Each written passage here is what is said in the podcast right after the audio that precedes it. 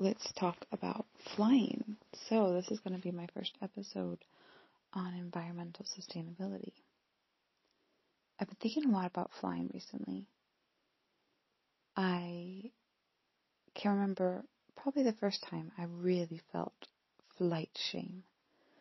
That was when I was a lecturer on sustainable development. It was my first year as a as a lecturer, not my first year lecturing, my first year as a lecturer in charge of the first year module on sustainable development at the University of St. Andrews. And I gave an initial lecture talking to students about what is most important to reduce someone's environmental footprint. And these are highly educated young people who are really passionate about making the world a better place. And a lot of the answers I heard were about information campaigns. That if people knew the impact they were having, they would change their behaviors. And they talked some about diet. I heard people talking about your clothing, all the water that goes into growing cotton, for instance, and a pair of jeans.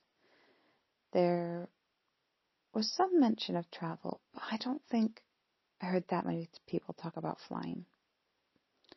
And so when I got to the front of the room, I challenged them a bit and I said, What if I told you that some researchers argue the best way to lower your carbon footprint is to be poor? And this was something that had startled me when I was studying the topic because I was someone who was middle class from a high income country. I'm from the Pacific Northwest in the US. And I care so much about my environmental footprint and quote unquote doing the right thing or doing my bit for the environment. And yet I chose to go 4,500 miles away for university. And I didn't quite see the contradiction. I did at the time, but I didn't realize that flying is basically the most environmentally destructive activity an individual can engage in. And I didn't probably think about how I might sign myself up to a lifetime of feeling divided between my place of origin and the place that I now call home. That these would become 4,500 miles away across an entire continent landmass and an ocean. And so one thing I said to them was I had them raise their hands. I said, you know, the environmental movement is actually quite educated. And yet these people are still engaging in high consumption activities. So I asked them, how many of you consider yourselves concerned about the environment? And all the hands went up. And I asked, how many of you would say that you're highly educated on these issues? And most of the hands stayed up.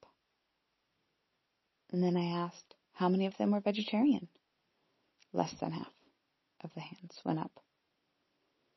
And I asked, how many of you have flown in the last year? And most of the hands went up again. And so we know there's a contradiction between environmental concern, or there's not always a, sorry, it's what's called the value action gap. So we know that someone might value nature and their footprint on that and their individual impact, but there's a gap between how they might behave. At least if we come from a psychology perspective, we would see that as a disconnect. If you're coming from a more sociological perspective, you might not assume that someone's values should lead to their action because you're paying a lot more attention to the systems and the infrastructure that those choices are made in and how it's not really about individual choice.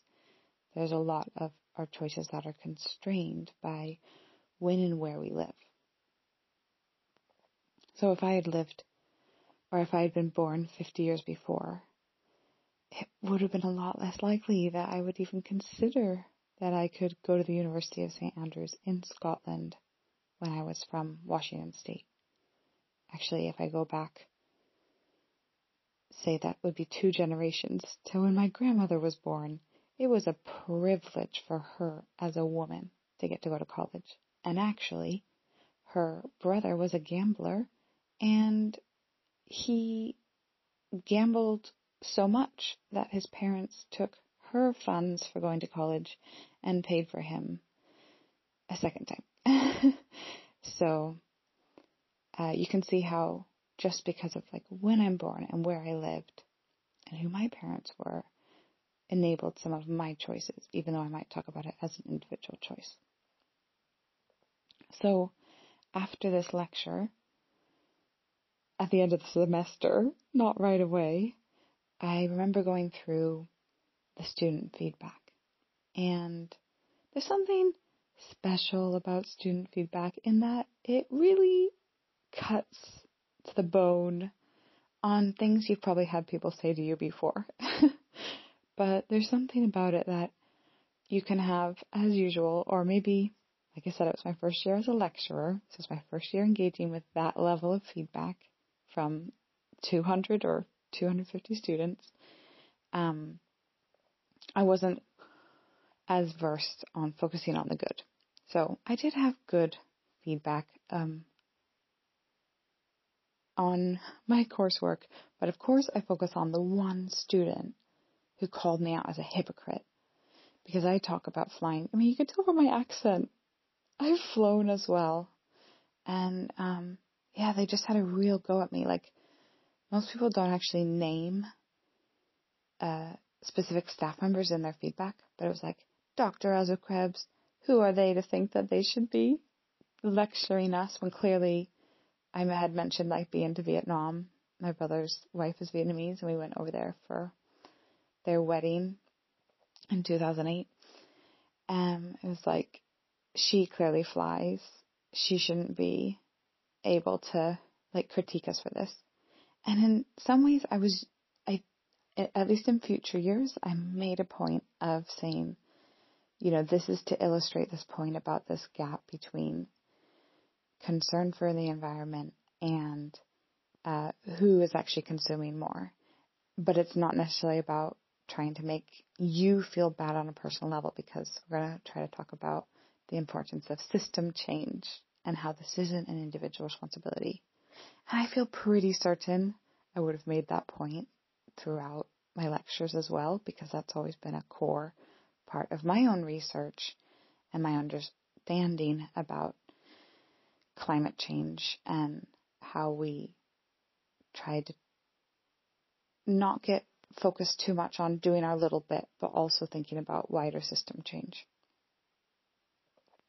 Like, for example, in the context of flying, frequent flyer levies are one of the most popular climate taxes because they're actually progressive because it's actually a small percentage of the global population who are flying. And that's true, for example, in the UK as well.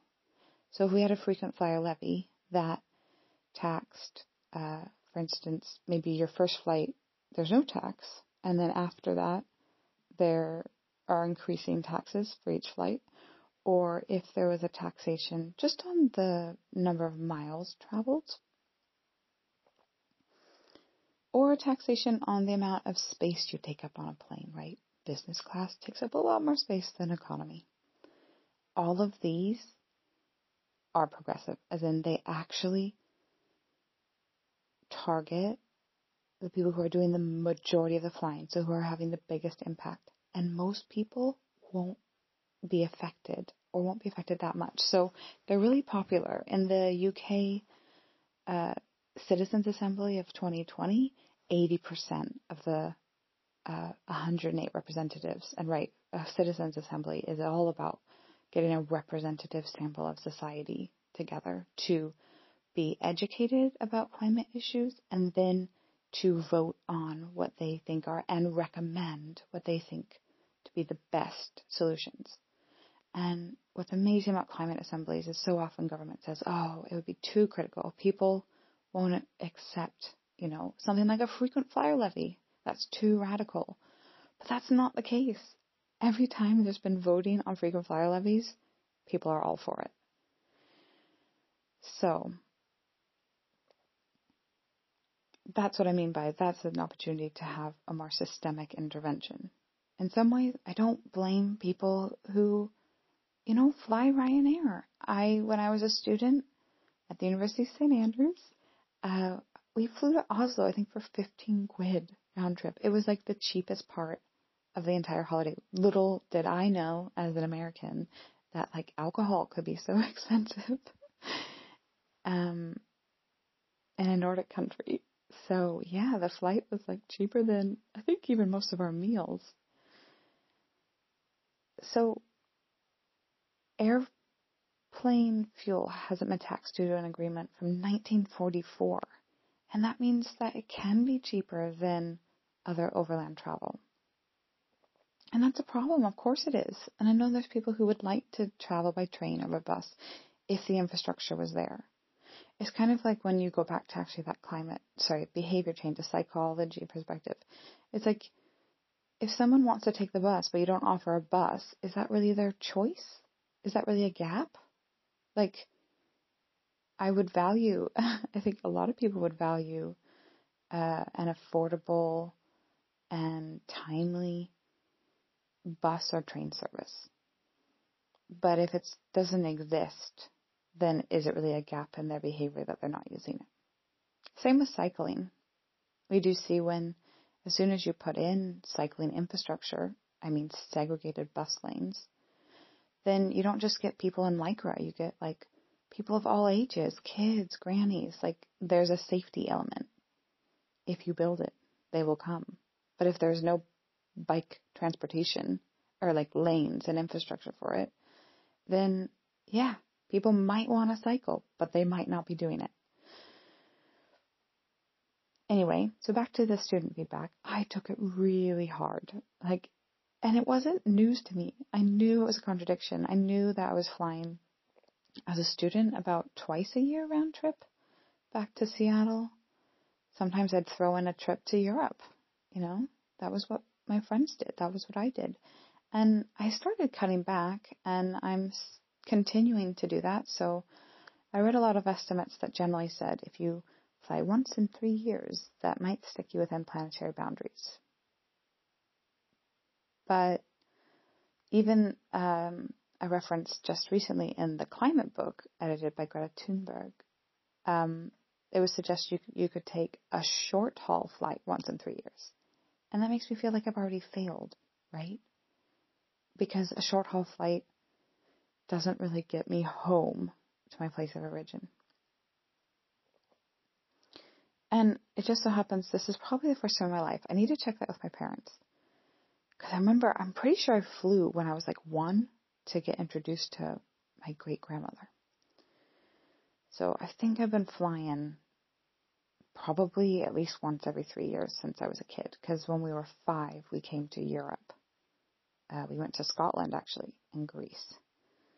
Um, so it'd be interesting. I'm gonna try to do the math for myself, but I'm pretty sure actually, thanks to the pandemic and also the fact that I'm trying to get my residency in the UK, there's just been factors that have meant I haven't really been able to fly in the last three years. Obviously, the thanks is like a slight tongue in cheek, but but also from a climate and individual carbon footprint perspective, yeah, those circumstances have forced me to stay grounded. And in many ways, I've really enjoyed not being jet lagged. I found so much joy in gardening. I've always wanted to have uh, my own vegetable patch, and I've volunteered so much on community plots and with friends in their gardens. But I usually travel to see family and go back to the US in the summer, and I've never been able to stay and grow food for a whole season. And it has been a blast. I've absolutely loved it. I was in my garden four to five days, if not more, this summer and I felt so connected to the land. Usually I need to go to the mountains to feel the sense of release. And instead, on my little patch, I just saw how much it changed day by day. I felt like I had, you know, robin friends and I liked seeing all the caterpillars come and go. And it was a real treat. So that makes me want to stay grounded in the summer. And that comes from a real place of joy rather than limiting myself and saying, you know, this is really something restrictive that I should do. I shouldn't fly. So I have enjoyed this sort of experiment, but I should be able to fly soon. I should have my residency soon, and I am going to go back and see my family. I grew up skiing uh, since I was two, which is crazy. I don't understand how my parents like wanted to put little sticks on my feet and let me fly down a mountain from that young age. But again, that feels part of me. And I am going to go back in March and I'm going to ski with my family, which is something I haven't done in three years and I've never gotten to do with my nephews. So I'm very excited about that. And that again feels very joyful as a choice. But then I'm wondering, am I going to wait another three years? That does feel like the right thing to do. And yet, I'm not quite sure if I'm ready. I think I can fly once a year or once every two years. But again, I have nephews, I have aging parents, and I do wonder about, you know, if my parents were ever ill, I probably would fly back. So it's, I've been thinking a lot about what are the circumstances that lead me to fly. But I recently came across a new argument around declaring that you're not flying anymore. And that was again in the climate book. And I just thought this was fresh. Greta Thunberg was saying that herself and most people she knows, they haven't decided not to fly because of their carbon footprint, even though that's sort of a benefit. Because in some ways that whole argument about like you could fly once every three years. It is arbitrary since the majority of the population is not flying. So there's also a morality issue there. Like as you from someone from a high income country who's flown a lot in their lifetime and has used up tech, you know, more than their fair share of resources, it makes sense to in some ways you can't really justify even once in three years, right? It's almost kind of like historical carbon consumption from high income countries and then telling low, um, lower income countries that, you know, they can't advance or that they don't get to consume those same sorts of resources. Um, but what she said, what Greta said is it's about acting differently in an emergency. It's about acknowledging, you know, the heat waves we're having and the floods and the droughts and all the suffering that's already being caused by extreme weather events and the changing climate. So her argument is really just start acting like it's an emergency. It's a way to start a conversation. It's a way to show that you're taking this seriously. And I suppose what I'm focusing on, at least for the moment, is starting to tell people that I'm not flying because there's a lot of times where I haven't. I could be flying back more than once every couple of years to weddings, to funerals. And and I haven't been doing that and I haven't always been honest about it. For example, our wedding, we in the end just eloped in Glencoe in Scotland. It was amazing. We were below my favorite mountain. I'm going to say it wrong or right, depending on who you talk to. Uh, Buachaille Etive Mòr, or some people call it the Buckle. And it was incredible. I'd always wanted an outdoor wedding. And, but anyway, we had booked a castle, as you do in Scotland. And this was before the pandemic hit. So we'd booked a castle and we're going to have, you know, 60 people. So still a fairly small wedding, but probably a good 30 or 40 people who would be flying from the US. My aunts and uncles, my cousins, and my parents and my brothers. And I actually felt a relief when we had to cancel the castle. Of course, I was sad that I wasn't going to share that day with my family, but I was also so relieved that I wasn't encouraging so many people to fly on my behalf. And I didn't tell them that. I made an excuse that we had to cancel for the pandemic. and I didn't even mention my own concerns about climate change. And I'm starting to change that. I'm starting to say to people that I'm not flying because I'm worried, and it's a choice to lower my carbon footprint or to act like it's an emergency. And so that's actually part of why I'm recording this episode. Because I'm really grappling with this privilege of flying and questions about how frequently I can fly or whether I could take the leap and commit to not flying in the foreseeable future. The other thing that comes up for me there, though, is again, people flying to see you as a result. Do you then tell all family, nope, you can't come? I don't want to be responsible for your flight flights and your emissions. Because I think, yeah, 30 to 40 people coming over for a wedding, it's better that my husband and I fly back to the Pacific Northwest and do a celebration there than encourage all those people to come to us. Maybe I'm just bullshitting myself here, but that's one of the thoughts I've had. And again, I've lost family members in the last three years, and I'd like to go home and celebrate their lives with family and be part of that grieving process with my family. And I have done a lot of that from afar, and I know that's possible. But there's also something about touching the objects or seeing the place where those people lived that I think can be important and special. And so I suppose I see the flying I might still do is really about family and love and connection. But I'm quite happy, at least at the moment, I haven't had any work commitments that feel so urgent that I would fly for them. So I'm getting some clarity, but I would love to hear from others about if you fly, if you don't, and why. So feel free to send me a message. This is a piece I'm working on, and if you're willing, I might incorporate it. But I would love to hear from others or just to hear people start talking more about flying because if you do focus on an individual level, it what is one of the most environmentally impactful activities you can engage in. I hope this has been an interesting shift in the podcast to have a bit more focus on the climate. And again, I would love to hear from you. My email is ellsworthkrebs at gmail.com, E L L S W O R T H K R E B S at gmail.com. And I'll have links in the show notes for the references that I've covered if you want to read more on frequent flyer levies.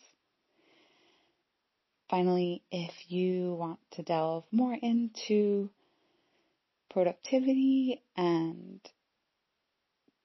other coaching resources with me, do book a consult for one to one coaching, and I'll put the link for that in the show notes as well. All right. Take care, everyone. Bye.